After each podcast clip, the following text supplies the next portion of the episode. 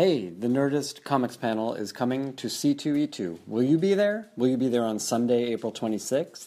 Will you be there Sunday, April 26th from 1:15 to 2:15 p.m.? Then come join me and Heath Corson and Mark Waid and some other special surprise guests in room S403 at C2E2, uh, where we're going to have a live Nerdist Comics panel. It should be a lot of fun. Um, we, I will be there with the Thrilling Adventure Hour, which is doing all kinds of things all weekend, uh, including live shows, improv shows, a uh, adaptation of the Sparks Nevada comic, which is from Image, which is available right now. Uh, so stop by our booth, or uh, just come to the stuff and come see us, and you know get things signed and take pictures and whatever. But come see the shows. They're going to be great. Go to thrillingadventurehour.com and click on Get Tickets on Tour for more information. Hope to see you in Chicago next week. Now entering Nerdist.com. Newsflash, newsflash, coming from the curtain here from the Thrilling Adventure Hour. It's me, Todd Cooper. I have things to tell you. Thrilling Adventure Hour stormed Chicago once again. They already did it once, and now they're coming back. April 24th through 26th for C2E2. That sounds like a weird Star Wars creature, but it isn't. Find the Work Juice players and special guests on the show floor in booth 993. That's 993. All weekend long for signings, appearances, and merch. You love that merch. C2E2 attendees will also be treated to a special screening of the Thrilling Adventure Hour concert film on Friday, 424. That's April 24th if you don't speak numbers. That's going to be followed by a talk back with the Work Juice players. But even if you're not attending C2E2, be sure to grab tickets for three different live performances, all at First Ward at the Chop Shop in Wicker Park. Here's some things you can look forward to there. Friday, 424, April 24th, the Thrilling Adventure Hour presents the Work Juice Improv Experience. Join the Work Juice players and special guests Scott Adsit, Timothy Omundson, and John Ross Bowie for a night of improv as they create an entire show on the spot. That's what improv is. Curtain is at 10 p.m. Oh, that curtain.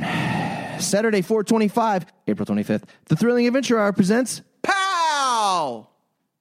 Sparks Nevada Live. Join Marc Evan Jackson, Mark Gagliardi, and members of the Work Juice Players and special guests for a first time ever live show based on the first four issues of the new Sparks Nevada Image comic. Shows are at 8 o'clock and 10 o'clock p.m. Come on, don't get up early for a show, dummy. And different scripts for each. That means you can see two different shows. Visit thrillingadventurehour.com for tickets and for detailed appearance info. What are you, a hashtag guy? You can do that on Twitter or wherever you like. Use hashtag TAHC2E2. Crikey.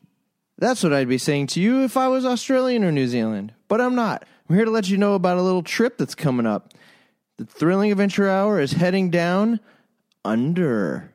Where? Down under, Australia and New Zealand, just like I just said, in May in 2015 for the first international tour ever. Yeah, you heard me right. International tour, everybody. There are five, that's five the number, not five someone's name that you know maybe. Live Thrilling Adventure Hour shows in Auckland and Wellington, New Zealand, and Sydney, Australia. We've even added two special Work Juice improv shows in Auckland. That's extra if you're in Auckland. The cast includes almost all the Work Juice players, including, of course, Paget Brewster, Paul F. Tompkins, Marc Evan Jackson, Autumn Reeser, as just a few of those. Also, uh, the creators, Ben Acker and Ben Blacker, are going to be there, Andy Paley and members of the Andy Paley Orchestra, and special guests Molly Quinn and Jenny Wade. Woo! Are you in Australia or New Zealand? Are you not there, but you would go to there? Do you like it there? Where do you, where do you like to be? If you want to go to Down Under, well, just go to thrillingadventurehour.com slash Down Under. If you want to talk about it on Twitter or other places that you talk about things with a hashtag, use the hashtag TAH Down Under. That's it for me. Now here's the show. Audio curtains up. It's the Nerdist Writers Panel, and it's hosted by Ben Blacker, where he gets a bunch of writers and he asks them lots of questions. And it's starting now, so this will be the end of the theme. Um, my name is Ben Blacker. I created it. I'm a TV writer. And I created it because it didn't exist. And I was mad because I wanted to hear writers of television that I love talking about how they make television I love. Um, so we are now nearing 200 episodes. Uh, it comes out weekly on the Nerdist Network. You can find it on iTunes. We have had every writer from every television series that you love. I am I am a television writer. I'm also the co-creator of the Thrilling Adventure Hour, which is wow, which I'm so used to saying in the present tense, but up until this past weekend was a monthly stage show here at Largo. It is now just a podcast. We we ended our 10-year run this past weekend. I'm right now working on a television program called Puss in Boots, which is a uh, Netflix DreamWorks series. It's a spin-off from Shrek. You all tremendous fans of Better Call Saul? Yeah. Me too. Please welcome the co-creator of Better Call Saul, Peter Gould.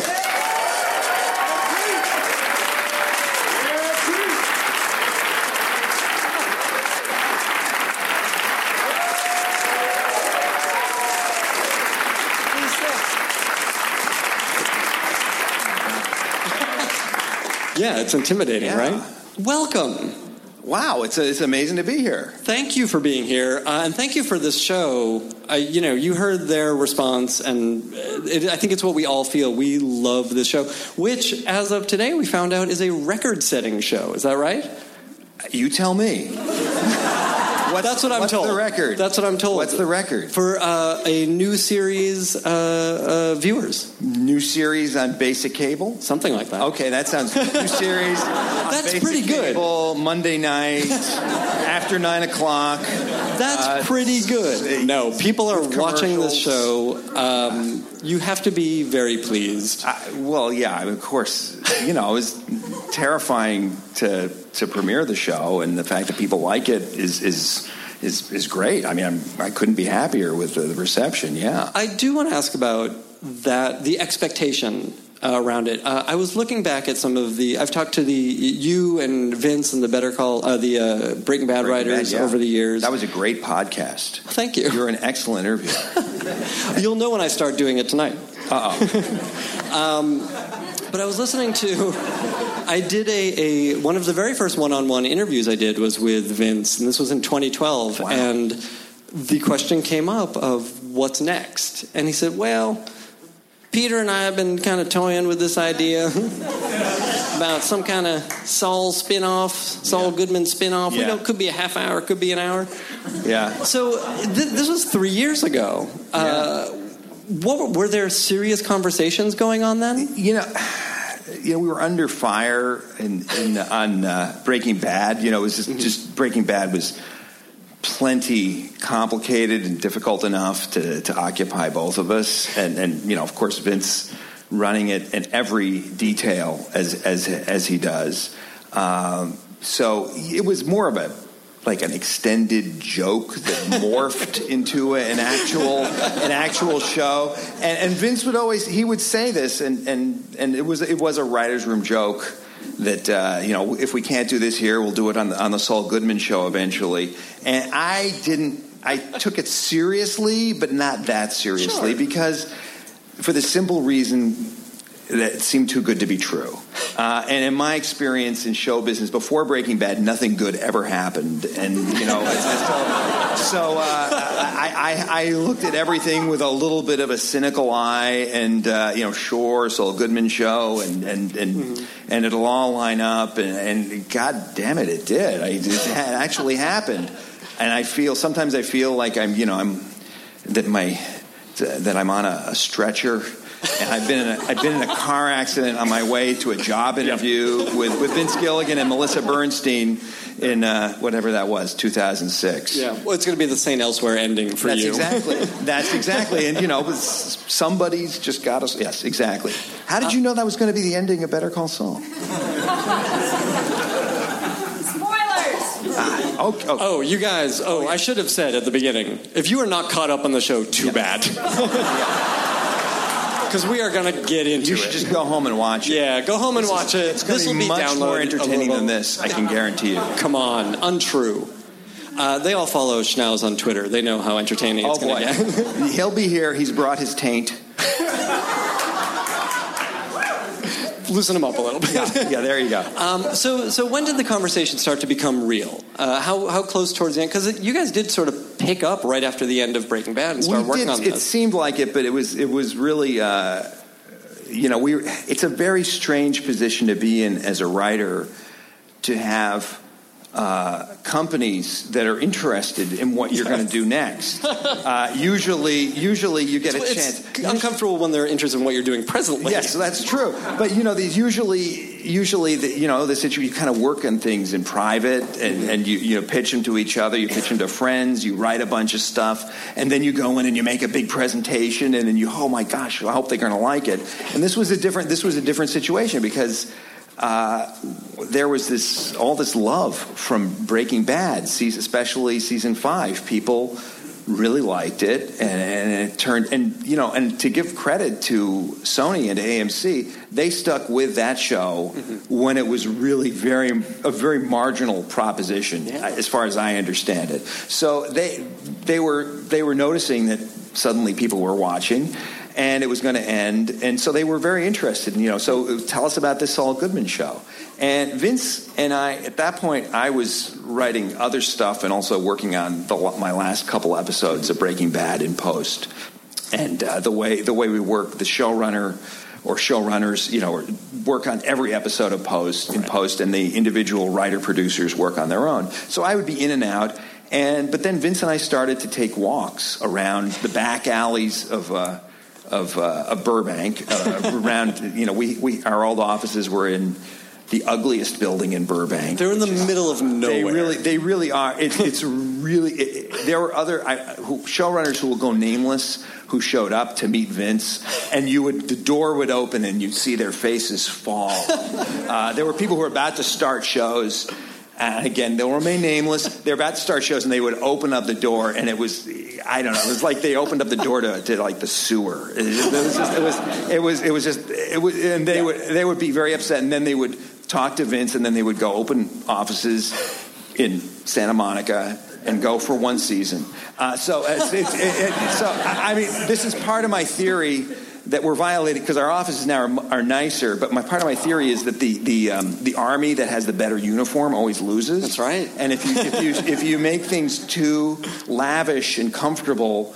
Uh, you, you become one of the lotus eaters, and, and you, you stop doing good work. So it, it's, you need a little bit, a little bit of that, that writerly I anxiety. th- I, and, and knowing squalor. some of you, I think you have that mentally You anyway. think so? You think so? Good. All right. I don't know where we're. So anyway, we were walking around, and we go. We'd go have a, a beer occasionally, and just walk through the streets of Burbank and talk about what this show could be. And our first pitch, they, our first pitch was actually a, uh, a half hour, and. I I was anxious about it, but I was thinking, well, it could work. And it's, you know, we were talking about this half hour, single camera, because our our feeling was that it, that would be a um, the comparison we'd make is Dr. Katz is that you know you have a character and crazy people come into this character's life and he works on their problems and succeeds or doesn't and then then it's over in half an hour and then I felt very dissatisfied with that for a lot of reasons, and I, th- I think Vince did too. And we started talking more about the character and what would make him or not a dramatic character because we loved Saul and we loved working with Bob and we loved writing him because he's he's just a fun character to write. And and you know the way he talks and the way he thinks and the little reverses he takes eh, those are all really fun to write time consuming but fun. And uh, but what kind of show would be around that guy? Because he seems relatively happy with himself. And so where's the where's the drama? If he doesn't have and maybe this is just this shows the limitation, my limitations. Because if if you think of a main character who seems like they they're pretty happy, then the problems have to come from somebody else. In which case, why is this your main character? Uh, well, I think this was the big it could be question that procedural. It could Yeah, be, but I think this was the big question that people had going into the show was, you know, I think Vince presented publicly Breaking Bad as saying this is about a man going from A to B. Mm-hmm. Yeah. And when we're presented with Saul, we don't intrinsically know what that's going to be. So even in the pilot, discovering that it's about this journey is very interesting. so, That- so that started to take place after you guys kind of rejected this half hour format. And it might be, you know, because, you know, it's tricky because I don't really feel like we copied anything from Breaking Bad. I mean, it's just that we really, it, it felt like we were inventing something completely new. But if you back up, I can see that there's a, there's a, there's a view of this which says, oh, well, this is about a character changing also. And so I think that's the similarity. Is the well, character. as any But good serialized story is but we didn't we didn't really know that, and um, we didn't we didn't know that completely. And then we we decided to do an hour, and we we pitched. We had a pitch to. Um, to our network and and to uh, to the studio, and they they liked it enough. They said, "Okay, go ahead." And the pitch was quite different from what we've been what we're doing right now. It's How quite so? different because he was further along towards being Saul Goodman. Okay. Uh, he he it wasn't even though there was a lot of backstory in the pitch. Uh, the focus of it was really on on uh, Saul and Mike, and uh, you know, and, and, and more about it was more ex, a little bit more external. And what happened was that we at that point we were lucky enough to assemble this incredible writers' room. Uh, you know, the, the, you're, you're going to meet a bunch of them here, um, and you know, we were lucky enough to get um, uh, uh, Tom and Jenny and, and, and Gordon and and, uh, and Bradley, uh, who's not here tonight, and we started talking more about the guy, the, the character, and we never. It's interesting because we never sat down and said, "Okay, it's going to be this much comedy and this much drama, or this is the format." It was all about the character, and so we we started talking more and more about. Um, there was a question we used to ask ourselves: uh, What problem does becoming Saul Goodman solve? And we went back, That's a really hard question. and it's not one that we've not one that we've solved to our satisfaction. We're still we're Well, you get to discover that now. well, so far we know how you get a pinky ring. That's that's, that's about as far that's as far that's as far as we've gotten. Right. But uh, he's a he's a, he, it turns out that there's a lot more to him, and the more we talked about it, the deeper we got, and there were some. You know, these guys added a, a- so many ideas, and, uh, and and what we found was that the essence of him to us was some kind of uh, bounciness, a resiliency. There's a resiliency about this character that I think is, is that's one of the things that's at his core. And we kept on going back in time and trying to figure out where did this start and who was he. And we came up with a, really a whole life story, and some of it ends up on the show, and some of it changed a lot. But then once we had that life story, some of it, we said, well, where do we start? And I I was so happy that we started in the. Uh, the nail salon years, uh, and it just, it just it just felt like the right thing to start with him at the moment. You know, he's been a lawyer for about two years, and he's uh, he's struggling like hell because I think one of our challenges was to take a character who I think people thought of as so duplicitous and so self-centered and so out for himself and to try to say wait a minute there's another side to him and to, to make him really an underdog as much as we possibly could. So that was that was the the evolution that evolution of and then we had to figure out yeah where do we go from here Well, and that's and uh, that's where you brought in the writers. So that's that's where we should bring in the writers. let's bring in the writers yeah Please give a round of applause to Tom Schnauz, Jenny Hutchison, and Gordon Smith. Welcome.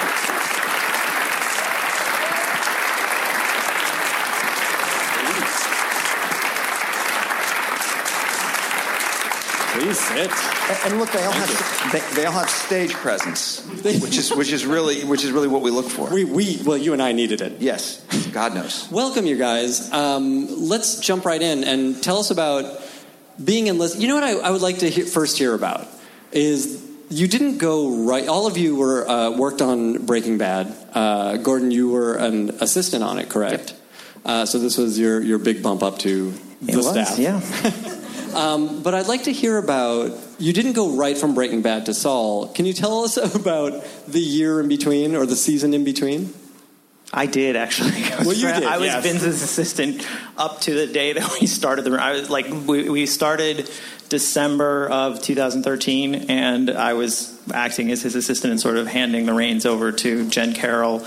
Uh, up to Thanksgiving of that year, and then came back and went into the room. So there was no between for me. You got no in between. Yes. But you also worked on some of those strange Breaking Bad tertiary I did, yes. projects. Do you, Can you talk about those for just a quick second? Uh, God, like Story Sync, the sort of second screen experience. I, I wrote for those. Um, we did comic books. He loved we did, it. Loved it. I loved it as much as all of you enjoy doing it. Uh, so. Uh, just basically anything that came through that, that we needed to sort of put our stamp of approval on uh, that, that had text. Uh, there was an iBook. There was just just anything like that because we, you know, Vince really wanted to make sure that anything that we put out with our name on it Hey, seemed good. games were good. Oh, thank you. Only, here's the That's thing, you guys. Uh, only the people with the microphones will be talking. um, and and it's look, it's not me. It's only because we record it for podcast. If it were up to me, you could all talk. Uh, Jenny, where were you right after Breaking Bad? Uh, I went directly to a show called The Strain for FX, which is Guillermo del Toro's vampire show uh, uh, with Carlton Cuse running. And so I did that in the off time and pretty much jumped right from that Right. onto Saul. Yeah, you guys didn't have a lot of time, and Tom, you wound up on uh, a staff as well, right? I don't remember anything that happened between Breaking Bad and Saul. Honestly, Well, I here- think I worked on. Uh, I did some episodes for um, The Man on the High Castle, which is not out yet, and they're still working on the scripts. So they Oh, shot really? the pilot episode, and then I did episodes three and four, which Oh, are still to come. The the question I really have, and I've talked to especially recently writers from sort of big or influential shows, uh, and about how when they had to go out and work on other shows, they sort of got the bends. Uh, and you know, the Breaking Bad room worked in a very specific way, and it felt it felt at least to me, having spoken to you guys, to be a sort of democratic room. You know, you had a clear guidance with Vince as the showrunner, but everybody had a voice, and I think everyone was invited to push on story or push on character and kind of make sure it all holds up and everyone likes where it's going. I think if one person had a problem in the room, we didn't move on until Yeah, we sort of settled that. and that's unusual. Yeah, and sometimes it was uh, you know Twelve Angry Men. The, the one the one person would hold out, and we would all suddenly realize, wait a minute, we're wrong, and that person's right. So it was a good process, Yeah. and we luckily always had a lot of time to do that because on other TV shows. You That's need to be shooting right away. We're we're extremely lazy, and to uh, luckily with Vince and now with Peter, we get to spend a lot of time just talking and talking and talking about episodes before we commit.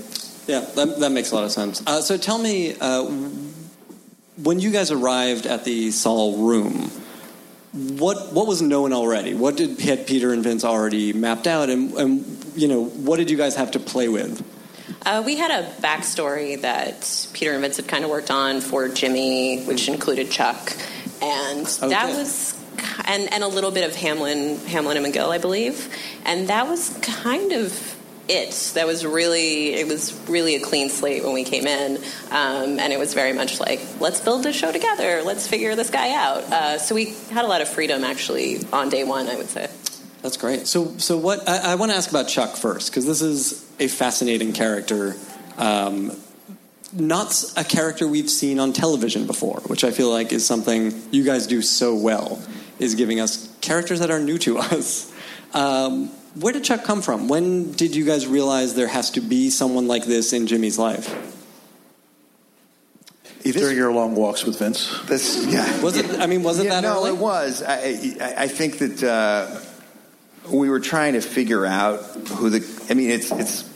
It, we were trying to figure out what who the who he cares about. You know, what's who's important to him, who's in his life, who's who's his family, what family does he have left, and that it was just the idea that of. Um, Chuck as being uh, a shut-in, and I, I, our thinking didn't go. I think before when these guys came in, I don't even know if we had the electricity part of it quite yet. No, we didn't. No. we, Um, we had the idea that he was a shut-in, Yeah. uh, but we didn't know why. We'd sort of been a little bit influenced by Crumb, the documentary, and, and sort of his relationship with his brothers, Yeah. and, and then I, I can't remember who came up with the electricity thing, but it, it felt like a great idea, and then it was like, ah, crap. Like, that's a lot of work because every time we Yeah. pitch something, it'd be like, how does he get up on the phone and call someone? How does he, you know? Yes. so Sure. It was a great idea, and then it was a And then challenging in, one. production, in production, how do you light a set where there are no no lights except for those lanterns, and then or a, a, a hospital room that has where the lights are turned off? It it, it, it uh,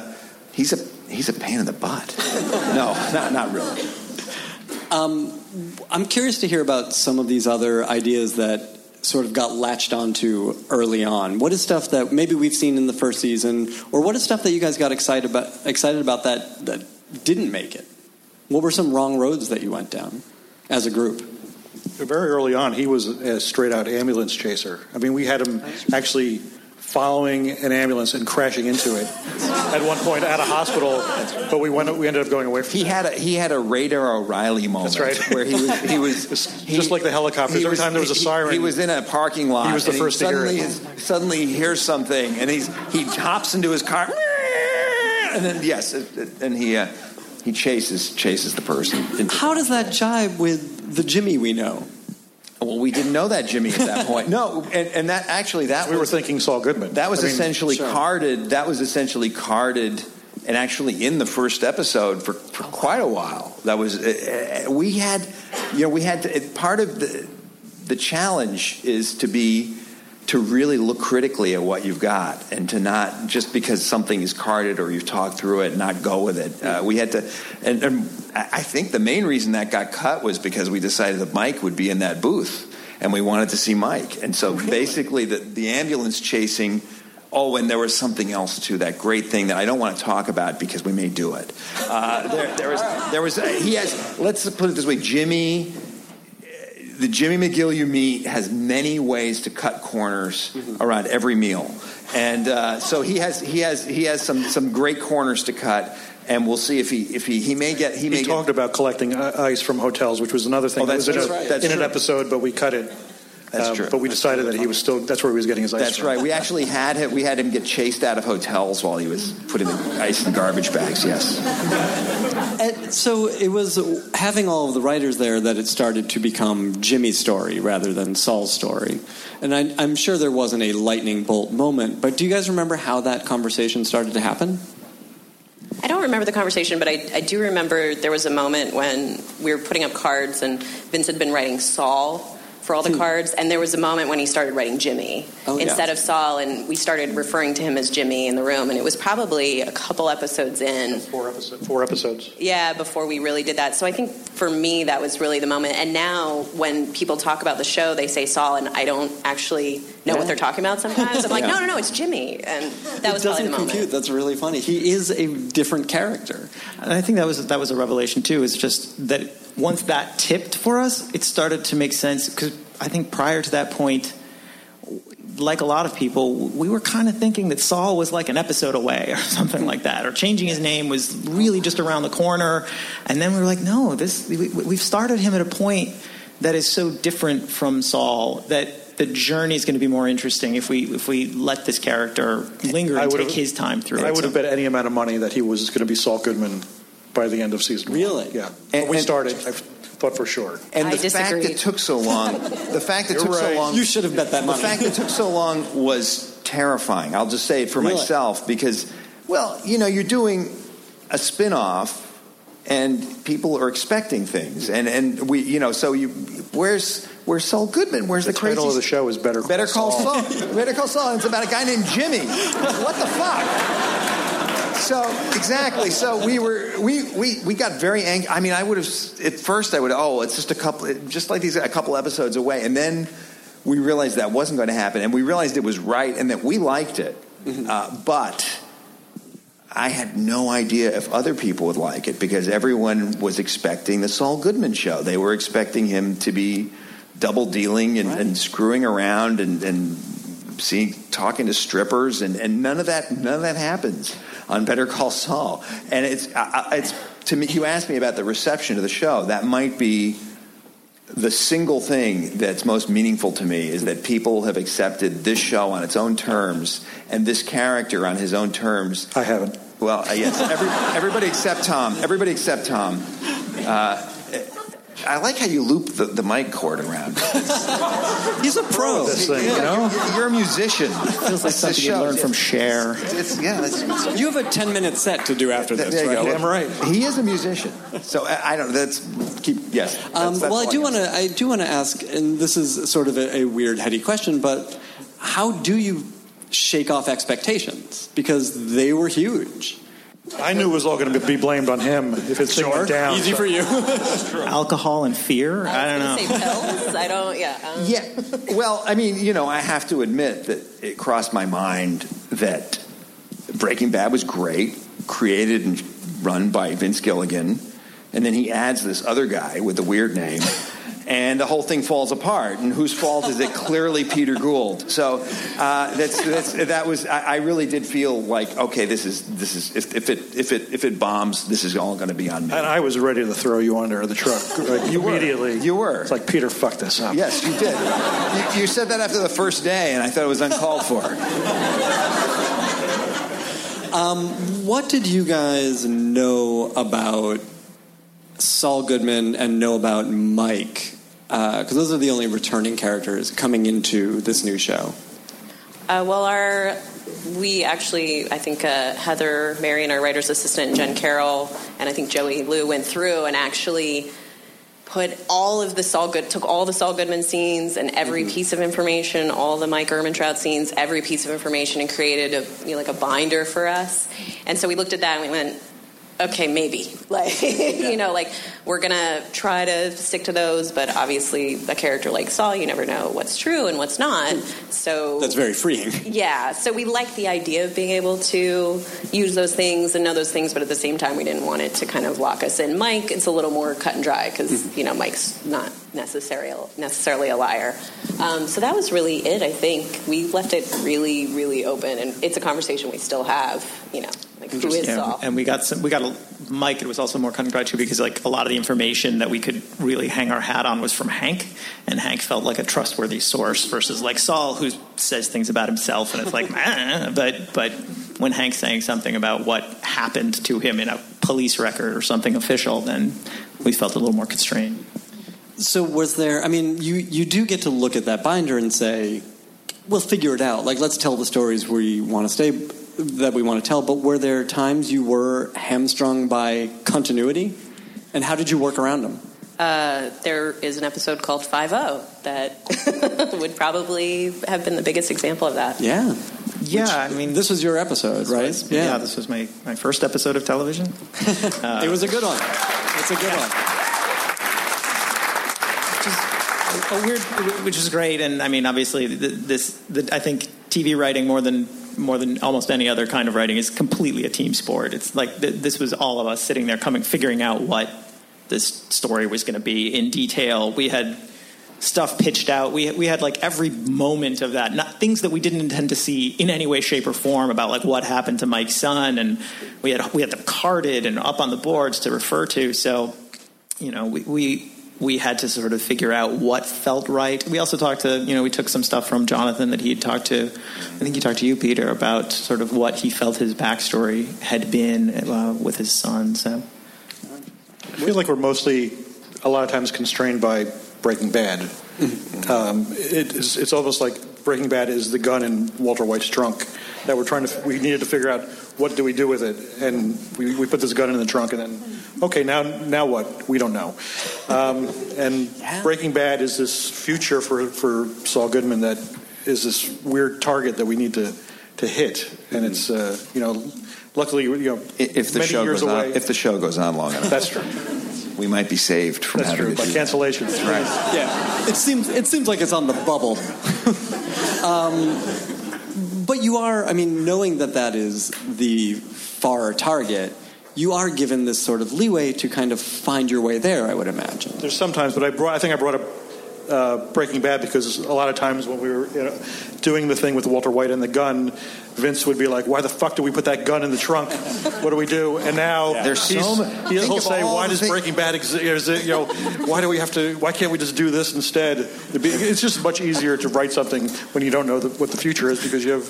But I think several- one of the things that's kind of funny about that is that was a conversation that happened just all the time once we'd said it.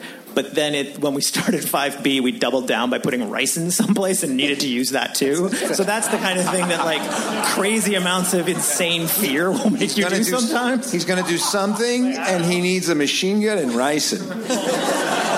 and, and a beard. Yeah. And, And and a new New Hampshire license glasses. plate. and, and New for some reason, he's got new glasses. and and The New Hampshire license. the New plate Hampshire was- license plates. And Uh, did what you the guys- hell were we thinking? Exactly. I don't know. Did you learn from that, or did you do No. it again on Saul? Clearly not. Clearly not. Now there's a whole series worth of guns and rice in the future. I mean, so- what what were some of those things that you planted that you didn't really know where they were going?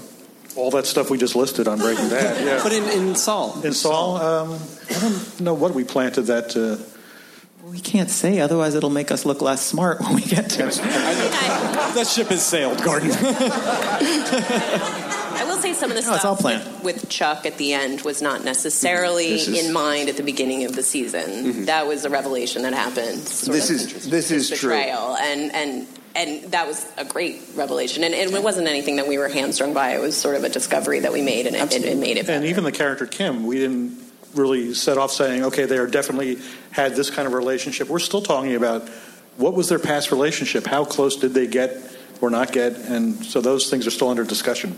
That's And the which is really cool because I, I like it. It makes that relationship feel very real, as if they don't know. Yeah. You know, I think that again, it's a relationship we haven't really seen on TV. and yet they're very very comfortable with each other Yeah. which is you know you find out from you know the cigarette that cigarette moment in episode one. Yeah. uh, and how do you get that the question is how do you get that comfortable with somebody? Mm-hmm. and and there are a lot of answers to that. So that's the you know, we we struggle with that a lot. I, I have to say I, I agree with Jenny especially about the chuck of it because uh, that's actually the thing maybe that might be the thing I'm most proud of.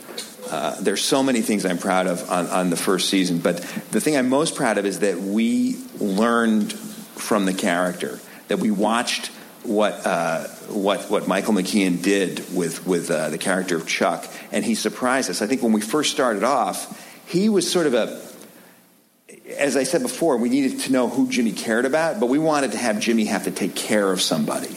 And that was, you know, really um, to get under his skin. And so I think we just mainly thought of Chuck as this really smart, really moral guy who was helpless and Jimmy had to do stuff for. And then uh, writing him was so interesting because he's also incredibly smart and incredibly successful. And so he he talks in this very it's almost as baroque as Jimmy in his own way. And then when we saw Michael um, perform him, there was another dimension that I'll speak for myself I didn't expect, which was that Chuck has incredible pride. He's got incredible pride, and he's also a rather imposing guy. You know, Jimmy becomes around Chuck, and this was something that I didn't really completely understand until uh, we saw that first scene that, that Vince directed in the pilot and that we wrote together.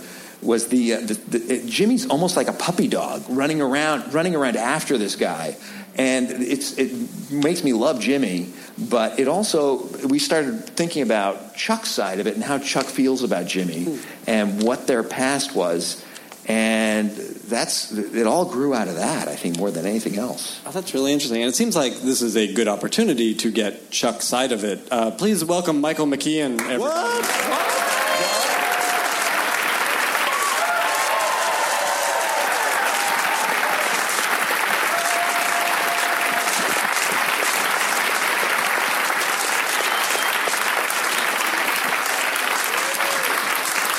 Thank you, Michael.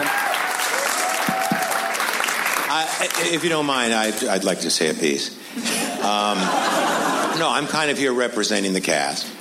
And I would like to say that I think there's entirely too much attention being paid to writers. Okay? No, no, no, no, no, no. It's not like I don't know that we're entering into the uh, the late, middle, second golden age of television here, and it's largely due to writers. I have no no no doubt about that. But please remember, it is also the early Iron Age of creative improvisation. We are a tool making people. Having said that, I would like to further aver that every line spoken by Bob Odenkirk, by Mr. Banks, by Ms. Seehorn, myself, all of, all of it improvised right on the spot. From a rough outline delivered by Vince and Peter and the gang, and they're wonderful guys. They're very talented. You don't want to say it too loud because they get the big head. But they're wonderful writers, don't get me wrong. But let's face it, you know, these are they're like all writers, you know, they're looking for a, a callback, a punchline, and, a, and a, a cliffhanger to get them to the end of the episode out of that writer's room and into that parking lot stat, okay? So before you go all to pieces praising these guys, remember. Um, hold on.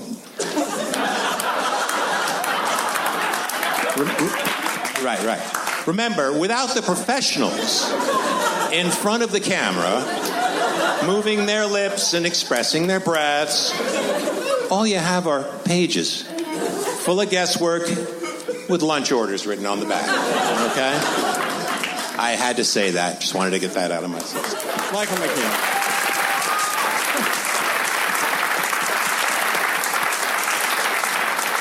They're not buying it. I think we're about done here.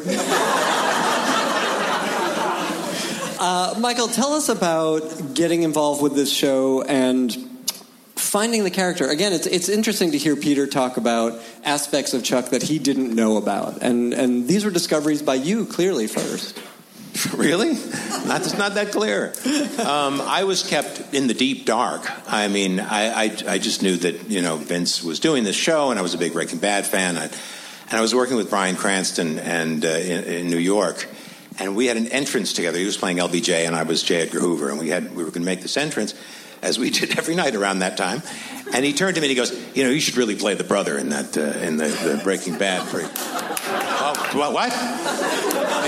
Said, oh, and then we went. Thanks. So we talked about it a little more later on, and and uh, he told me what was up, and I said, "Oh, that sounds great." And he says, "Yeah, they're going to be calling you, believe me." And so they, they kind of did, and I didn't really speak to anybody. I just knew that the that it was in the wind, and I said, "Well, of course I want to do this." I had worked with Vince on uh, X Files and uh, a couple of episodes that he created with Frank Spotnitz. Created a character I did named Morris Fletcher, who was the man in black who actually had a home life. It was, it was a pretty sad thing. Um, but anyway, uh, so I just I knew I wanted to work with him again. I was a huge Breaking Bad fan, and so uh, I said, yeah, sure. But then I realized I, I had knew nothing about this except that it, was it was uh, uh, Saul's brother, and he was. Um, you know, he was a shut in. He had some kind of affliction which was keeping him away from the world, and that's all I knew and his name was Dr. Thurber. so that was I don't know where that came from. That some somebody threw that out there, Dr. Thurber. So uh, anyway, they, they, everybody cleared it up, and it was it was very lovely to hear from Peter and and, and Vince on the phone. They called me. I was still in New York, and they said, "Well," uh, I said, "What's his problem?" And he said, and they said, "Well, he has this hypersensitivity to electromagnetic fields." Um, I had not read a script. Remember, I had not read a, a, a syllable and uh, this this is his life. This is what he deals with.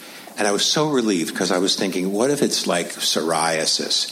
And he's got this, it's like the singing detective, you know, and he's just got oozing sores all over his body.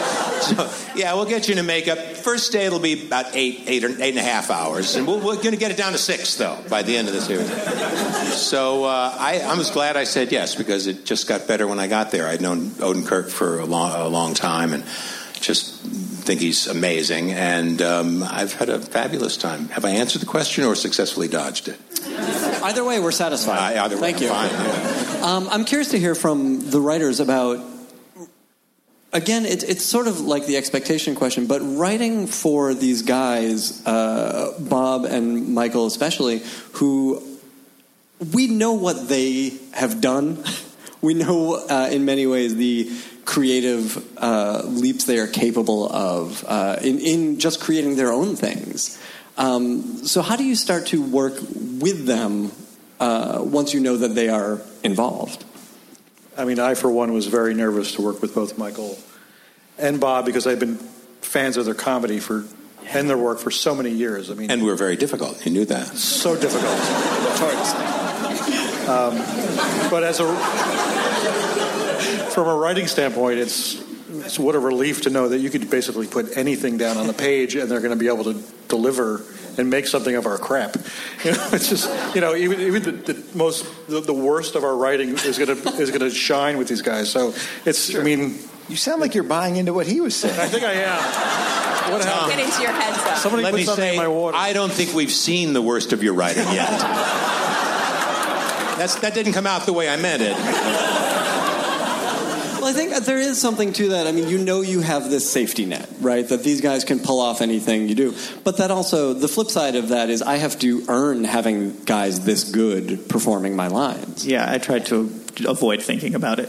Really, seriously, I, I was, it was like I knew I would get in my own head. It was like, okay, I just have to pretend this is not happening until I get on uh, until I got on set, and then it was like, okay, fine, I just have to deal with this. But You know, but we, we had a uh, an easier ramp with Bob than Michael because Bob, you know, Bob was on Breaking Bad, and, and I was lucky enough to uh, write his first episode of Breaking Bad in season two, and that was, I think, my third episode of television. Actually, Were you ever Better- so young, Peter? What's that? Were you ever so young? My hair was brown. uh, I, I was thinner, uh, uh, and and and I- so many other things. Uh, but the uh, You're still damn attractive. thank you, thank you, thank you, Tom. Thank you, Tommy.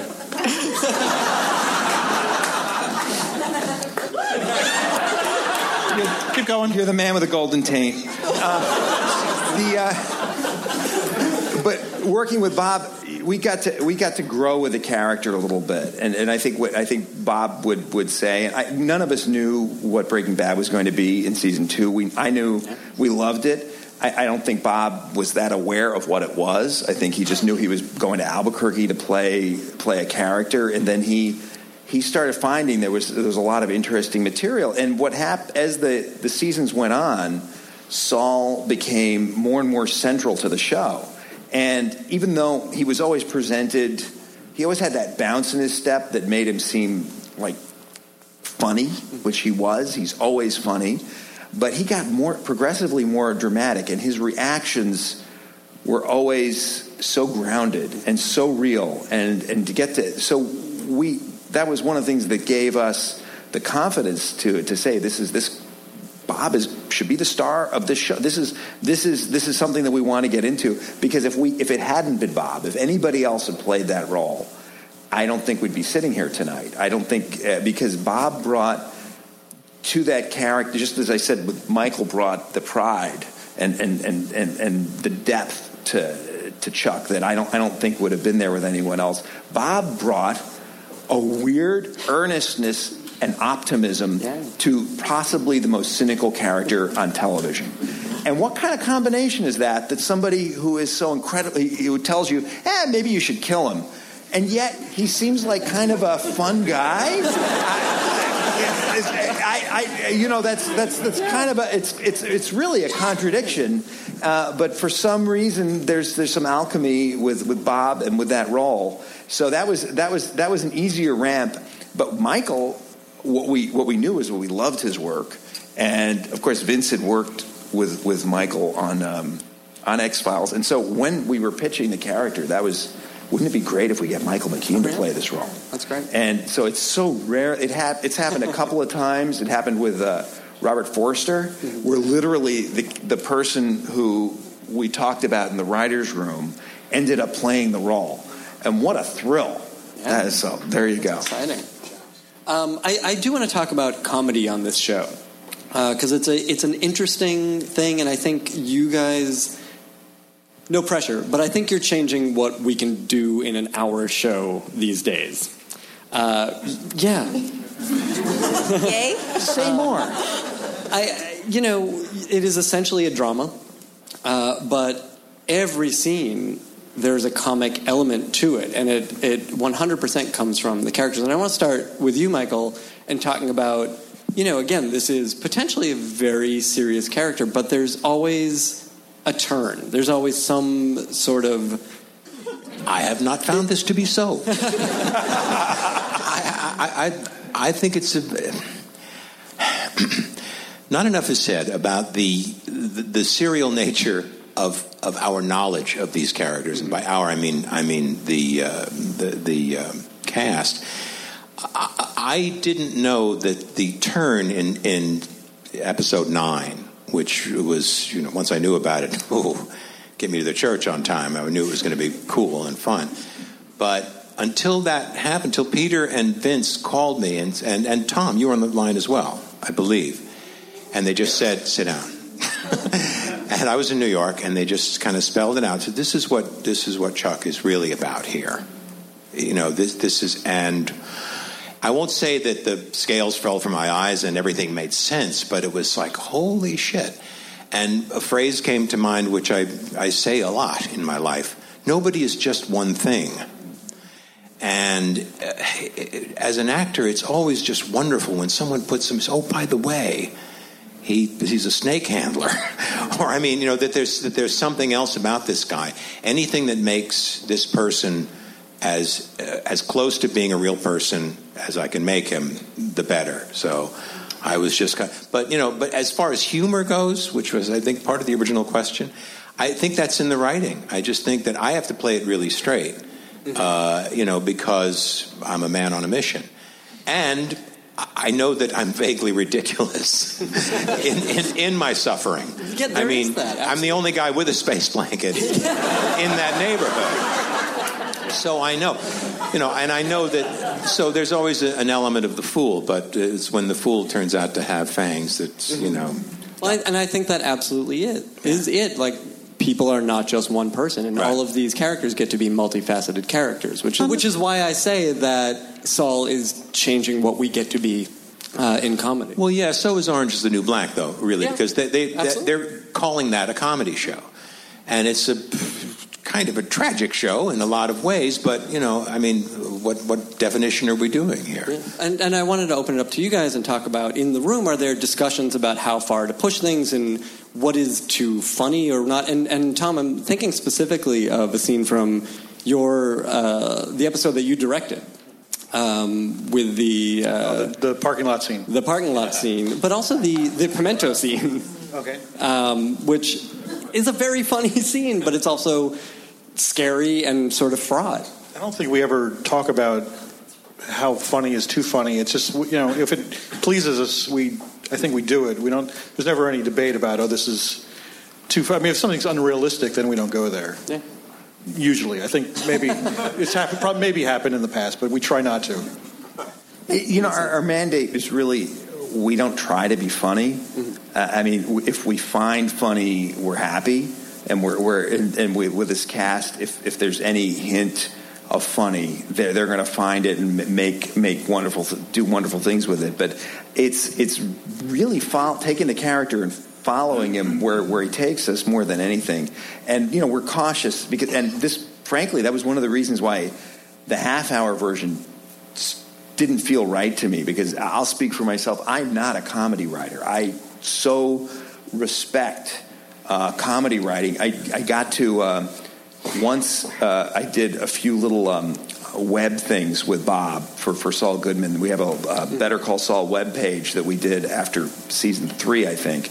And I got I got to write with Bob briefly. It was like one day, and it was like going it was like going to fantasy baseball camp. You know, you get to write comedy with one of the greatest minds in comedy, and to get to see how he works. And it's fascinating, and it's completely different from the way we operate. It's just it, it's it's a different it's a it's a different discipline that I have no pretense of, of achieving. Uh, so that's and that's part of. I think that's that's that's part of the show. I don't think I, I don't know about any of the the other writers having. I mean, they're all really funny people, and we laugh a lot. We probably laughed a little bit more on Breaking Bad. I think. Uh, Yeah. it's, it's, it's because Breaking Bad was so whatever. There was something about that that, show gallows humor gallows too, humor. and- yeah.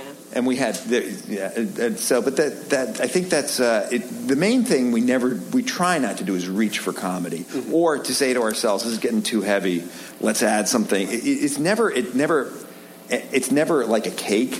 And when, when we when we started off, people would ask us, and we would respond, "Oh, it's going to be if Breaking Bad was seventy percent drama and thirty percent comedy, this will be seventy percent comedy and thirty percent drama." And it, you know, it was just complete bullshit. Right. That's not how you make a show. Apparently not. 100% bullshit, you could say. Uh, I want to make sure we have time for questions from you guys. Do you have questions? Do. Um, now here we have some rules. That's a good looking front. We have some rules, you guys. I'm going to ask you to stick to them. I have a lot more things I want to ask these guys, so don't waste my time. Please keep your questions brief. Uh, think about what you want to ask right now. Distill it to one sentence that ends in a question mark. Questions begin with W or H, not with I.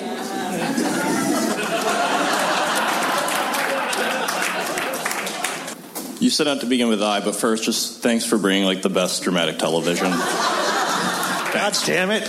I will literally murder you. What's your question? Actually, I was actually wondering. I'm always really uh, surprised at the musical uh, elements you guys bring to it. Do you do you guys choose the songs yourselves, or do you just leave it to the music supervisor? Or Got a how does that great all work? musical, Yeah. great music supervisor. That's that's a, that's a terrific question. Uh, do you? You want to take that? No. Okay. I'll, I'll go. I'll go. I'll go. But you guys have to help me with Thomas G's. How to pronounce? We have. We have. A, we have a, a, the same musical team who did Breaking Bad, and it's it's uh, our composer is Dave Porter, who is uh, is is a is a brilliant guy and has a won- wonderful taste. And the uh, the our music supervisor is Thomas Golubić, and the the how was that? Uh, and the, the the process essentially is the same as it was on Breaking Bad, which is that we have a, a spotting session, and we go through the episode scene by scene, and after each scene, we turn to to the to Thomas and Dave and say, "What do you think?" And uh, and and Thomas will say, "Let me try something here," or David, "I can take this," or Dave will say, or sometimes, especially if it's comedy, Dave will say, I, I don't want to touch this because what we realized quickly is that we didn't want funny music. And so, for the most part, the scenes that, that are more comedic have um, no score. They may have they may have source music, but there's no score. And one of the things that, that it took us, it actually was probably one of the most difficult parts of adapting from one show to the other because we all thought, and I think this is true in every department from writing to cinematography to grip to electric and to editorial, we all thought, oh, we've been working together for a while. It's another show, but it's not that. It's different, but it's not that different, and we were wrong. And finding the right musical character for this show uh, was a struggle. You know, we're finding, for instance, we're finding we're using more uh, jazz. But part of the process will be Thomas will give us many options on a lot of the a lot of the, the pieces, and it's up to us to say, yeah, that's that's great, or how about something more like this. Uh, one of the examples that made me so happy was there's a, a little montage at the uh, in in the last episode that aired um, with uh, with all the superimpositions and all that fun stuff, and we actually uh, cut that to something I lo- I loved Miles Davis. It was a great abstract Miles Davis piece, but it it made the whole sequence very abstract. It didn't give it a drive. And I liked it also because I had the call out to Miles Davis at the beginning of the episode, and I thought, wouldn't that? But but as it, as it worked out, as it worked out, uh, we kept trying different things against it, and Tom uh, Thomas, or I think it was somebody on his team, actually found this uh, Henry Mancini piece that I'd never heard before that just uh, kind of lit the, lit the sequence up at least at least to our eyes. And so that's that's an example of, of uh, how the process works. And sometimes it goes really quickly, and sometimes it is exhaustive. Uh, that actually reminds me, that's a great question. Uh, I did want to ask you, because Peter, you directed that finale uh, as well as wrote it. Um, and Tom, you directed, it was the episode right before, it was Pimento, right? Um, as directors of the show, how is that a different creative voice for you? Uh, and, and how much do you get to stretch it? I mean, thinking about that sequence that you're describing, that sort of montage, it was it was a really interesting piece, and it didn't look like anything else was on that from the show, but it clearly belonged in the show, which is a tough thing. Um, so, talk about that line and getting to express yourselves as directors. You know, I never, this is maybe an embarrassing thing to admit, but I never thought of myself as a writer. When I was growing up, I had I had a, what they called dyslexia. I don't know if it really was, but I had a terrible time. I still have a terrible time with spelling and with uh, the punctuation. And uh, it's just it's, I, I find I used to find writing very very painful and difficult. And it was for me. I, I really loved filmmaking, produ- I, which to me, and what I've learned is that for me anyway, and, and everybody has a different philosophy, it's all one thing. It's all one, we all do different parts of it, but it's one thing. You know, writing, directing, even in a weird way, even acting. They're all different parts of this in editing and, and post sound. They're all parts of trying to tell a story in this in this medium that we've got. And so for me, getting to direct, you know, even though um, it's it's uh, it's very it can be very intimidating not really because of our cast because our cast is so welcoming and so supportive and so creative but because the other directors on the show are just murderers row. I mean you know how do you how do you how do you direct after you know how do you direct uh, and i don't know if tom is tom is an incredible director but then you also have Michelle MacLaren and adam bernstein and colin, Colin bucksey Bucksey. and these people are and, and Larysa Kondracki. These these people are just great directors, and they have a facility for directing, and they so many of them from Breaking Bad that thankfully we got to shadow them or watch them Yes. throughout the years and, and learn steal from from them. Steal from them, absolutely. Terry McDonough. I mean, I could go on. The- uh, Terry McDonough, and you know, in the last season of Breaking Bad, the way it worked out, this was not the way it was originally planned. I directed an episode after Rian Johnson and before Vince Gilligan. There was me, and I, and I can tell you, I was, it was, I was, uh, I was tripping, man. Uh, so, so th- th- you know, that's. I, I don't know if that answers the question, but but I, I I think that for me anyway, Such a it's- Largo thing to say. I- it's the stage. Now I want to do a radio show. Tom, did you did you want to add to that? Uh, well, I mean, I'm a control freak, so it, I slipped right in there. I, I, because when I'm, uh, when we write our episodes, I think we write, we tend to spell shots out a lot of times. So in a way, when we're writing, we're kind of visually directing the episode in a weird way. So we we, we'll, we used to call out shots a lot, like a, lot of the strange angles we put right into the scripts. So it's just uh, when you're writing one of these scripts, it's just it's an easy transition. I don't want to say easy, but it felt a very natural it felt very comfortable to me. We do everything that they taught me not to do in film school in writing. You know, they would always say, "Don't call out shots. That's the director's job. Don't tell the actors what's going on if it's not visual. How do you show this?" We we do we do we do all those we do all those things because we want to give as much information to the uh, to the reader as, as possible. Well, and let me ask you, Michael, receiving one of these scripts where there is, you know, he's feeling this and maybe it's not something visual, it's not something physical to do, how do you start to translate that? And is it that unusual? Well, this material is unusually good in that it has been looked at by the, its creators and occasionally gone, no, no, no. Someone's done a lot of the heavy lifting already. Nothing ever shows up in front of us that doesn't make sense, which is what you sometimes get as an actor. You get stuff that's like, well, this is a really nice line I have here. There is no reason on earth for me to be saying this line, but it's an excellent line, and I would give it, have the maid come in and say it because I, I have no idea. She might be in love with her. I don't know. But in this case, uh, you know, it's just all, it's very clear on the page. And there's, you know, in those block things that are not the lines, you know, those other little things that you guys put on the, on the page.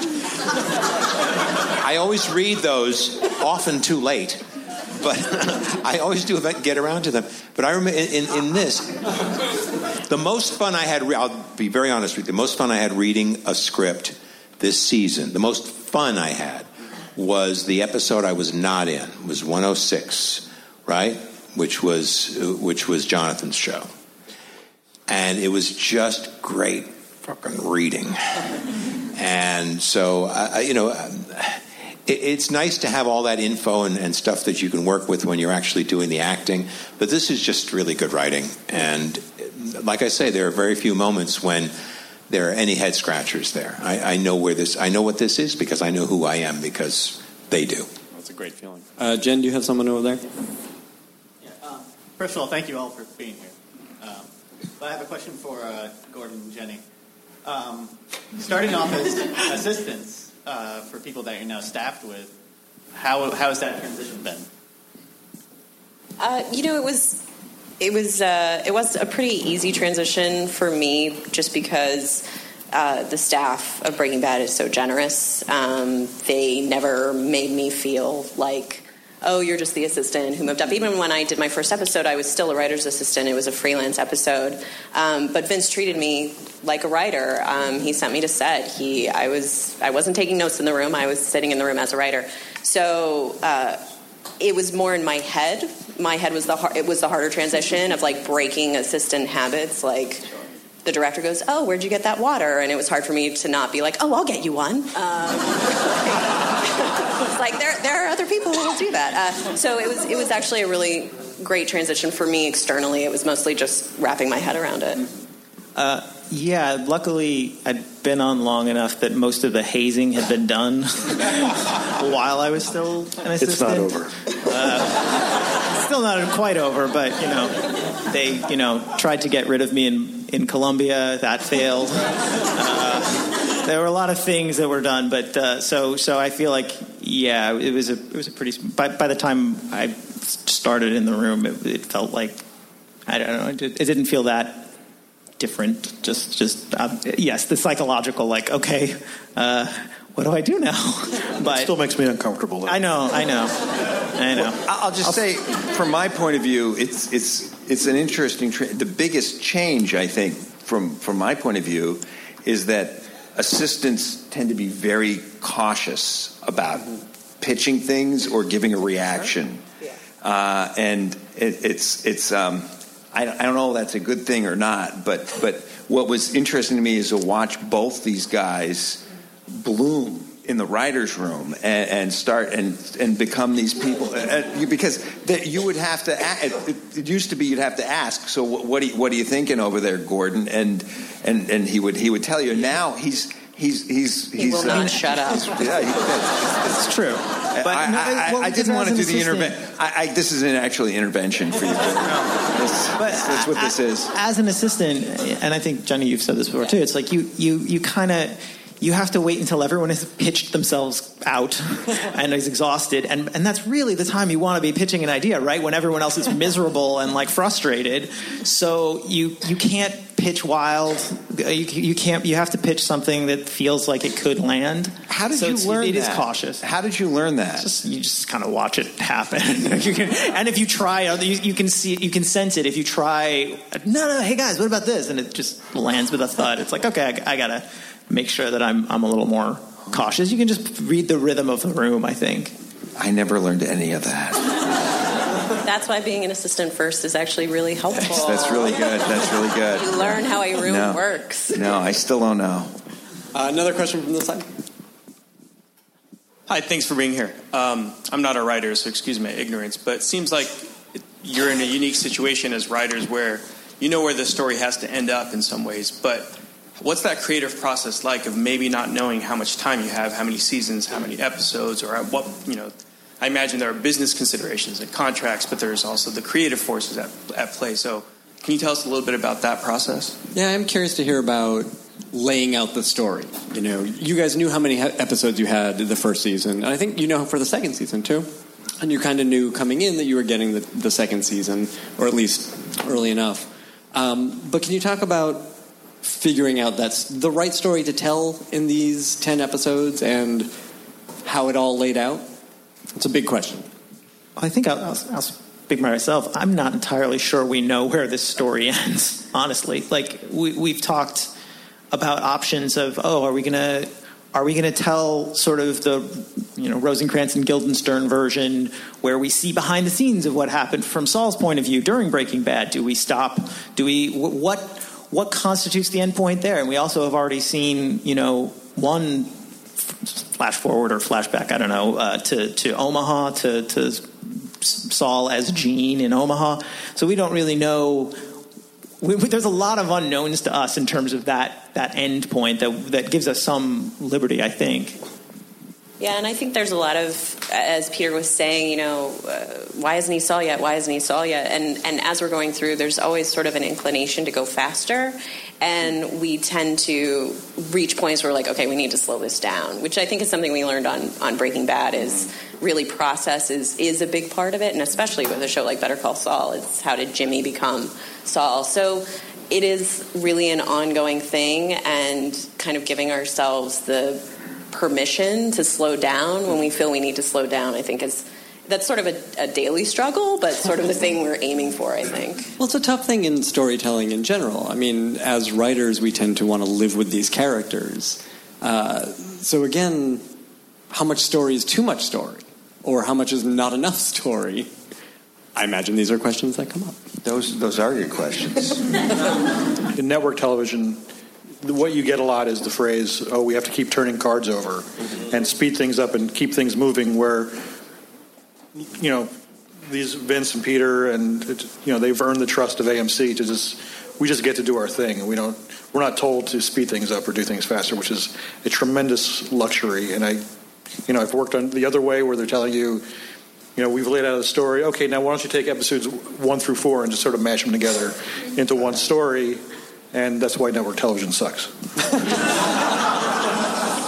But, but having, having said that, and I couldn't agree more with everything that you guys say, uh, but having said that, we try to tell the story with showmanship. And that's, that's one thing. I, I don't want to make it sound like we're, we're on some kind of, you know, we're on a hilltop, you know, contemplating our navels because we really want people to care. And so we. Well, it's we never think- two heads talking in a room. we either. think about yeah we think in the big to me I'm just for me the biggest struggle with this character is what does he always what does he have to lose and what does he you know what does he want on his on the superficial level and in this in this scene but also in the bigger level on in this season or in his life and those are those are not easy questions to answer but we try to whatever we do we try to add a little bit of showmanship and also to have you know to present things in the most fun way that we can Yeah, so absolutely. Someone over here? Uh, first of all, thanks, guys, again, obviously. Um, my first comment is, Mike, you make being elect- electricity look really sexy and awesome. Um, um, but honestly, I love, as a Breaking Bad, a Breaking Bad fan, I love how you guys have kind of incorporated that series in a slight way with Tuco in the first episode, and obviously Herman Trout getting getting behind the scenes. Uh, I want to know kind of if that's a trend you continue to kind of integrate into the show. Yes. Yes. Yeah. Yeah. Yeah. No, I don't know. I don't. No, no, no. What? What? I'll tell you. We Tom like all those. severely We love all those characters too on, on Breaking Bad. I mean, we love we love so many of them. you know, especially Walt and Jesse, and but but all of them. You know, Skyler, Marie, and we have a board in our writers' room in which we have the names. Uh, and this Every actually- character. of every Basically every character, character. every character who we could conceive uh, of bringing back from Breaking Bad, and actually now we've added characters from this show too, because we we, we want to see them. Having said that, I, I don't know. You tell me. I mean, I feel like you really want there to be a function. You don't want it to be a cameo. You don't want it to be now really da- around the world in 80 days. You know, where the you know the waiter is the waiter's a movie star. Uh, it's you you want you want to have something meaty. If you're going to see Walter White, you want some story with Walter White. You just don't want him to to ring Saul up at the cash register of the octopus. so so it's and and you know it's also the concerns you don't want the background of the story to take over the foreground. Uh, so is, these are all. I mean, but the big thing for us really is to figure out what's how does this fit into this story? Because if those worlds overlap, I, I- I think we're all for it. And there are some ways in which we we're almost obligated. If the show goes on long enough, there are things that are pretty much obligated to do just because they've been set on, on Breaking Bad as being part of that Breaking Bad universe. So those are those are all things that that we think about, and we love we love those actors and we love those characters, and they're also really popular and really busy. So uh, so there's that's that is another that's another thing to keep in mind. In 2002, Jesse would be like 13.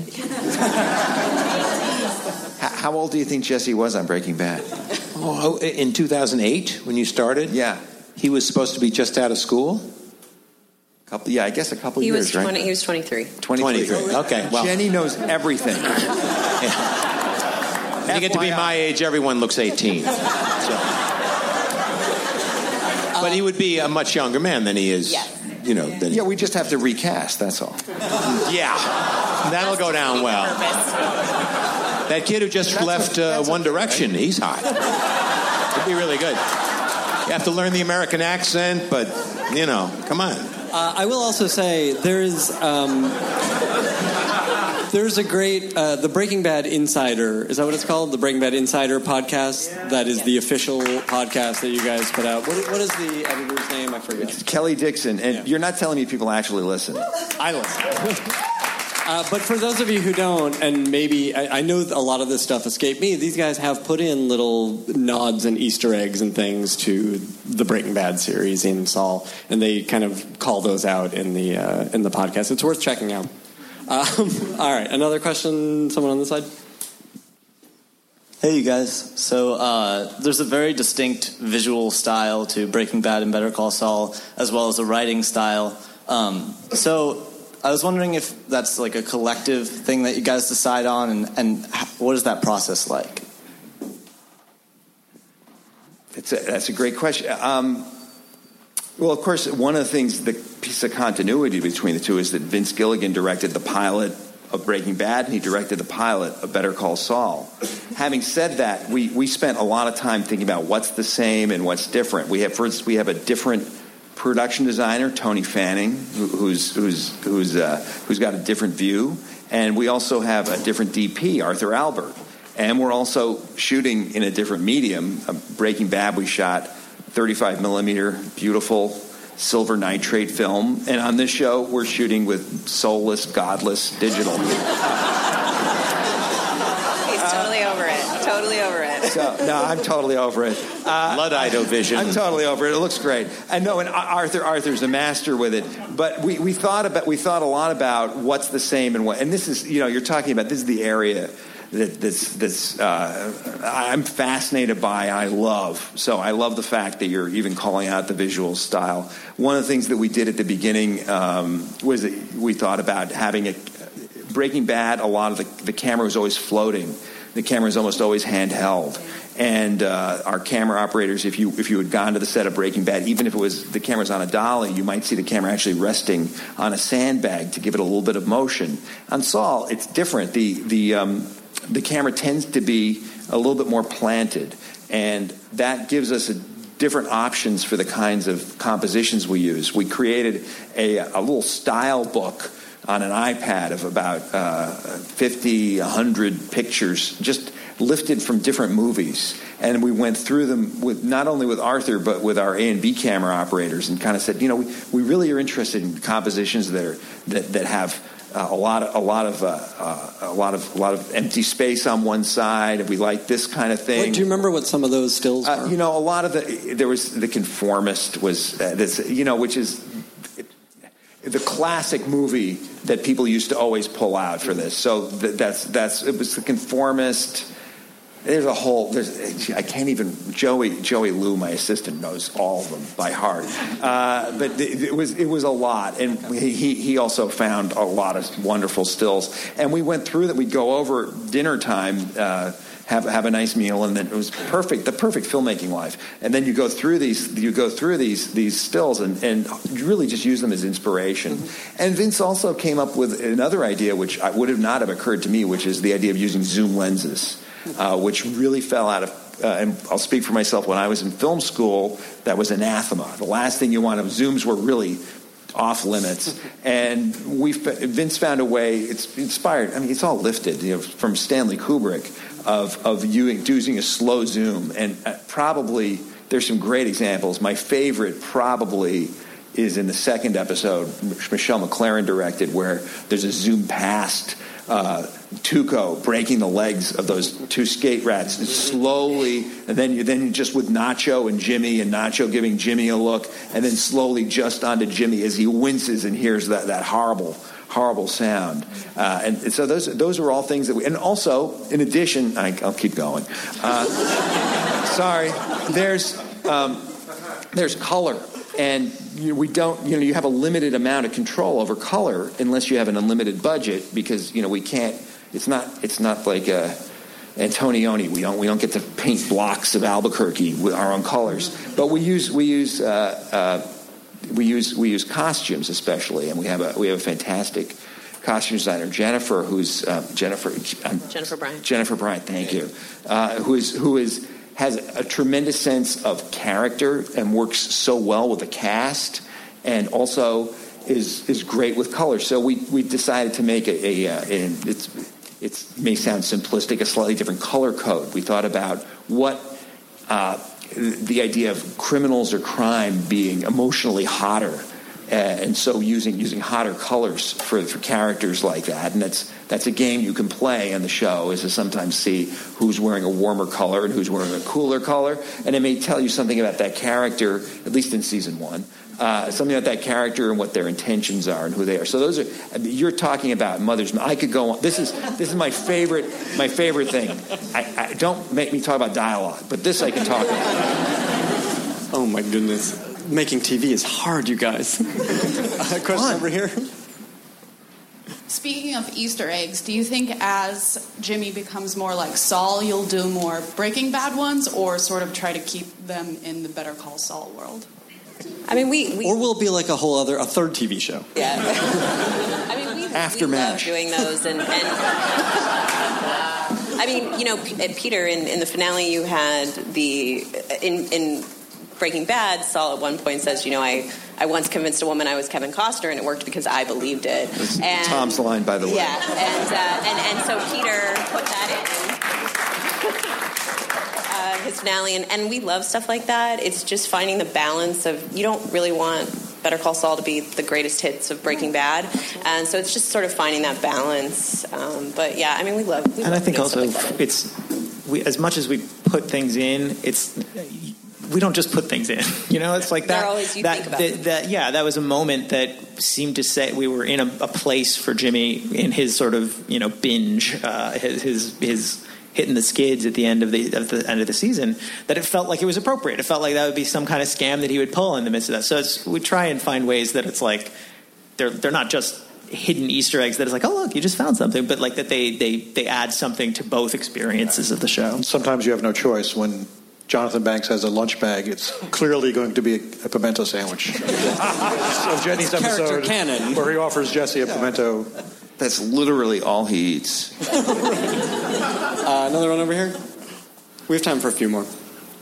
Uh, which one of you is responsible for coining the phrase or coining the act of the Chicago sunroof? Can we Clearly, guess? you've never been to Chicago, sir.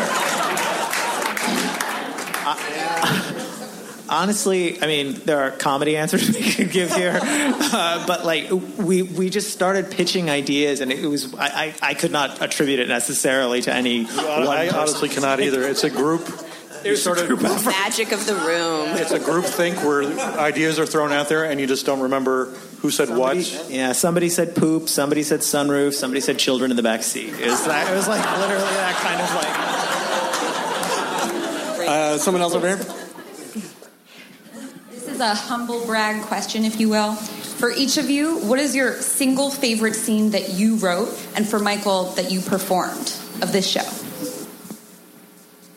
I would I would extend that to um, a question we occasionally ask on these panels, which is: uh, Was there a scene or even you know piece of an episode, a, a sequence that you thought this is exactly as I intended, or this is exactly me on the page? Maybe something personal? Uh, I mean, I, I, I, I I don't know. Uh, I'm both. I'm partial to two scenes, and they're very different because my, my the two episodes that I, I got, I was lucky enough to have this season, were just so completely black and white different. So um, I I was very happy with the the with Jonathan's monologue at the end of six that that came out. Uh, very nicely. I mean, that that it came out better than I, I wrote it, and better than I could have ever hoped. So, um, so I was very happy with that, and I was very happy with the dumpster scene in eight, just because. Just because I, Bob Bob's reading of the magic flute, which was a line we pitched in the room when we were talking about it. It's just like, "Where are you? I'm at the opera." Just and his, his squeak of the magic flute just makes me laugh every time. Uh, and the story behind, again, I'll, I'll plug the Insider podcast. The story behind that dumpster scene is a lot of fun. There's a lot of kind of bits about how you guys pulled that together, which I really loved. Uh, Jenny, can you think of anything? Oh yeah. Um, like Gordon, I have a, I have a couple. Um, I'm as sorry, far we only have time for one. yeah, sorry. uh, okay. No, no. Basically, anything with the Kettlemans was um, some of my favorite stuff to write, just because those guys were fantastic. And like Gordon says, you know, the the best thing about writing is when the actors make it even better than you could have possibly imagined, which is Without, without changing the words. without changing the words, um, which is which is is you know what what we've been what we're lucky enough to have on this show. And then quickly at the end of episode seven, when Jimmy goes back to the office and he kicks the door, um, and then he breaks down. And then he answers his phone. I just, I, I mean, ugh, that's one of those scenes that you're just like, this is why I do this. Um, yeah, Bob, I thought was so amazing in that. Uh, I got very lucky to have two scenes that I loved writing, which was uh, Jonathan in the parking deck getting to punch somebody in the throat. Because he's been threatening that to every one of us for years now, and finally he got to take somebody down.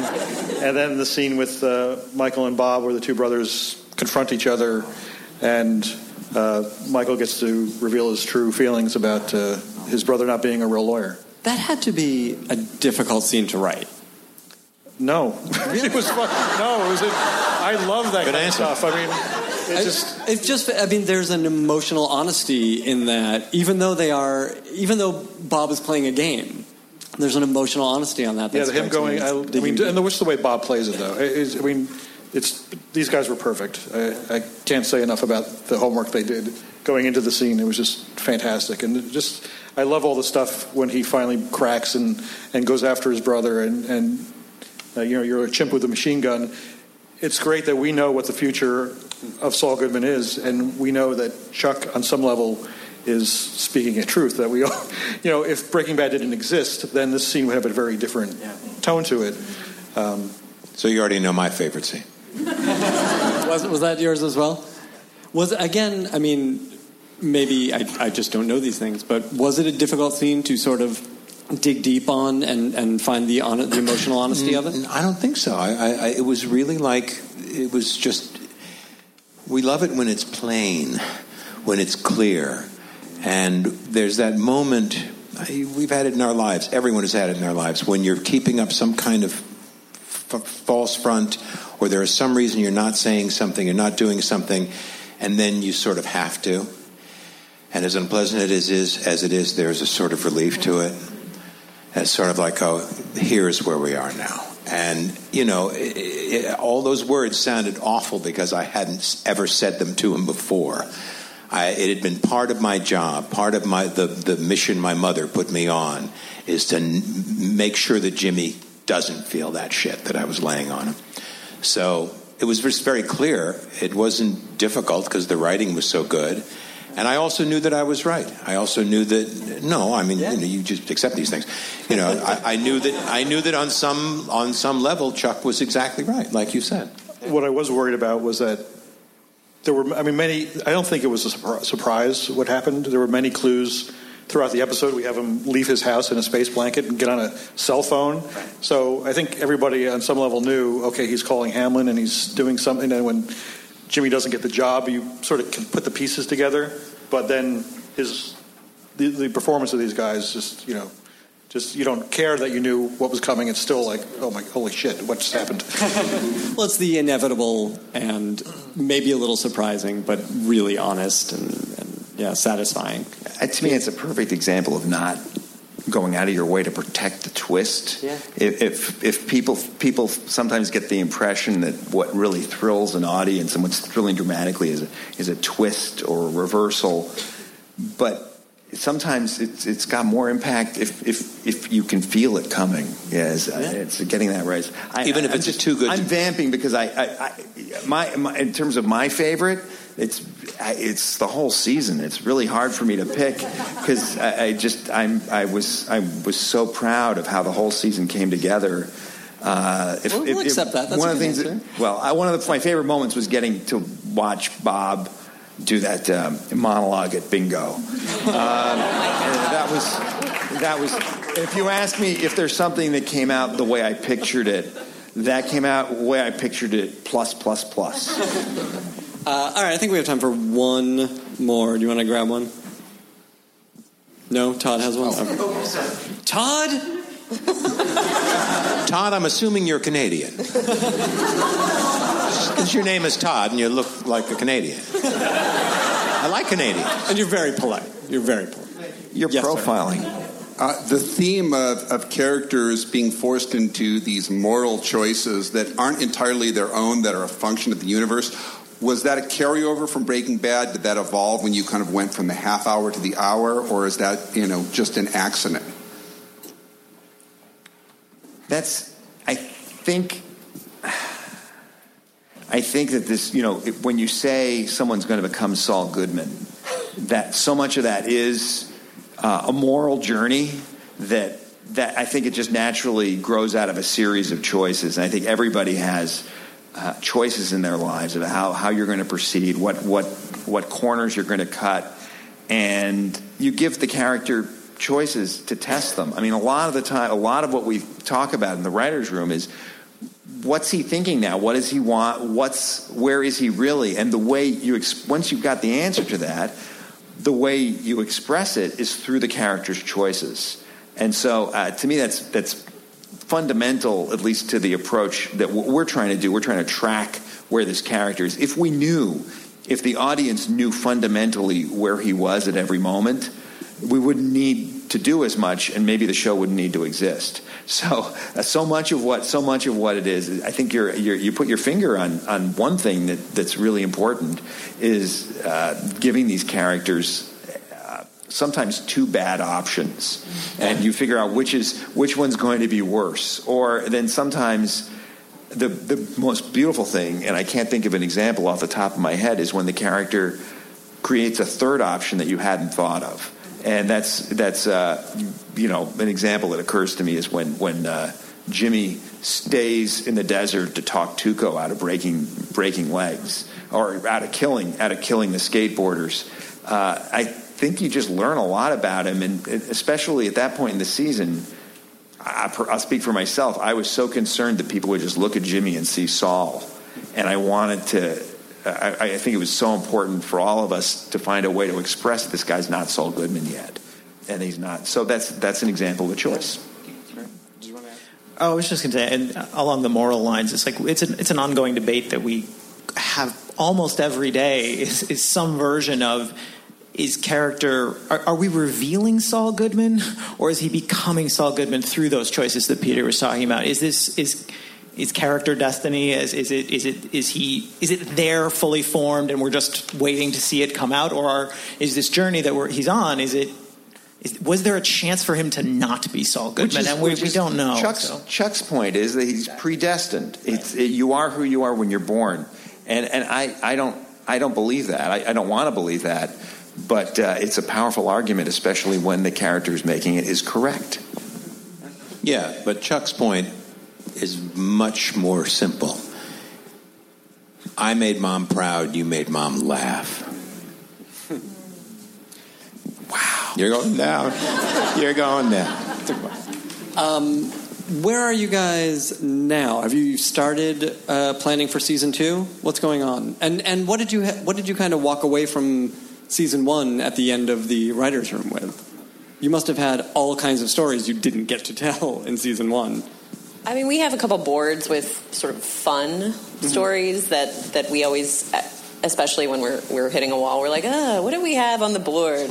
Um, yeah, uh, we're we're working on season two currently. I think I can say. um, but it's not. all- I mean, it's not like we necessarily walked out of season one with an absolute clear vision. We had ideas, but that stuff kind of changes on a daily basis, just depending on the conversation and, and kind of rethinking about uh, about episodes and the characters. Yeah, we, I, I, I'll speak for myself. I think when we ended season one, I had one idea about where he was going and what what was going on in his head when he drives away, humming uh, "Smoke on the Water" and smiling. But then after after working for uh, for a few weeks, uh, more than a few weeks, sorry to say, uh, my ideas have changed a lot, and I, I think we all have. We've we've he's evolved. We're we keep this character keeps surprising us because when we start breaking down what he does moment to moment, uh, he he often makes choices that we're not expecting, and hopefully that's they make sense to us though. So hopefully it'll make sense to the audience also when when you guys see it. Uh, it what is it? Quarter one next year, something like that. Anyway, there you go. All right. Uh, we will end as we always do by asking you, starting with Michael and working down here. What are you watching on television these days? What's getting you excited or inspired? what are you talking we just, about uh, with your we friends? just ran out of Scott and Bailey's, this uh, terrific uh, British cop show, Happy Valley. Does anyone watch Happy Valley? Oh man, it's great. We really loved um, The Fall, the the, the show that uh, Gillian Anderson was in. Um, Last Tango in Halifax is awfully good. I don't know. We like the Bosch show. They're all shot in L.A. Really nice. Yeah. All good so, answers. All the stuff is over now. We have nothing to watch. But we're just, uh, yeah, we, yeah, we like the Jinx. And, uh, yeah. What did I do? I watched them all.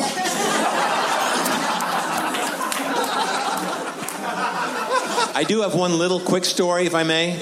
It's a it's a very old story, It may be apocryphal, but it's a, it's a it's a it's not about any any of this, and. Um, no, but it is a beautiful story about about show business, about writing, about writing for, but and it may be the first story about interactive media.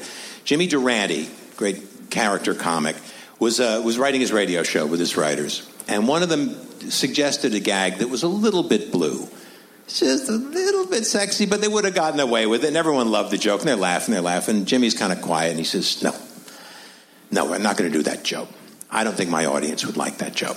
So the other, they're saying, well, it's not that bad, Jimmy. We can get it by. No, it's not the point. That's not the point. Let me tell you something. I was coming from Buffalo down to New York, and we got snowed in, so I was stuck on the tracks. This is my Jimmy Durante impression, everybody. I was stuck on the tracks for about a half an hour. Nothing to do. Looking out the window. And by the side of the tracks, there's this little shack, this little nothing little dump.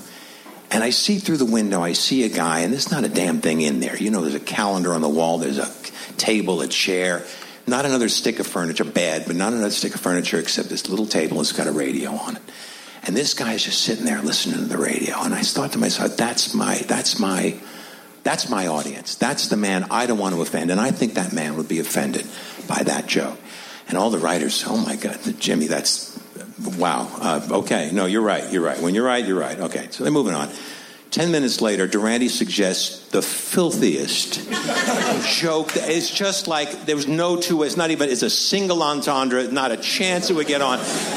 And everybody said, "Jimmy, Jimmy, what about the guy in the shack beside the railroad tracks?" And Durante says, "Fuck him."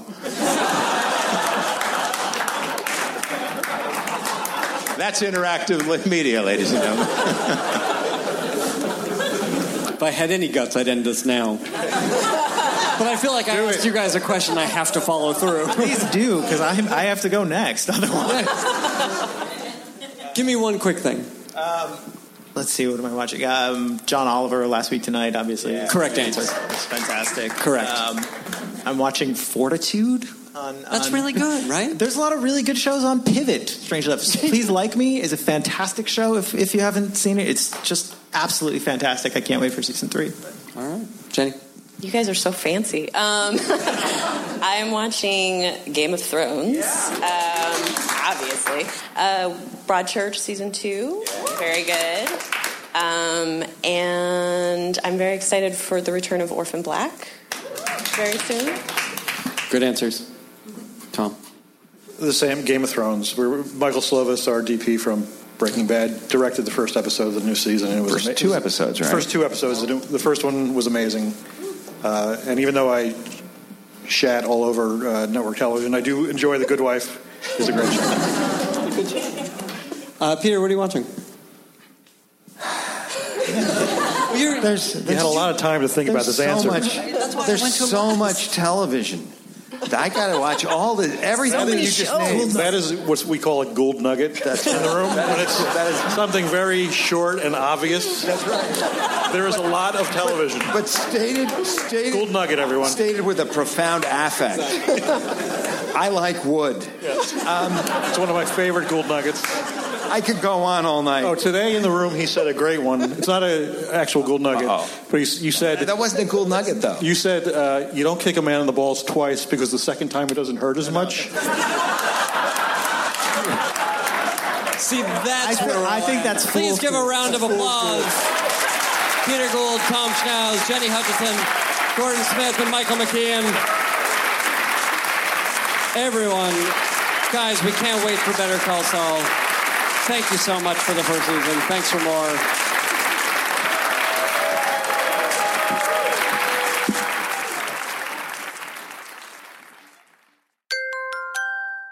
Now leaving Nerdist.com.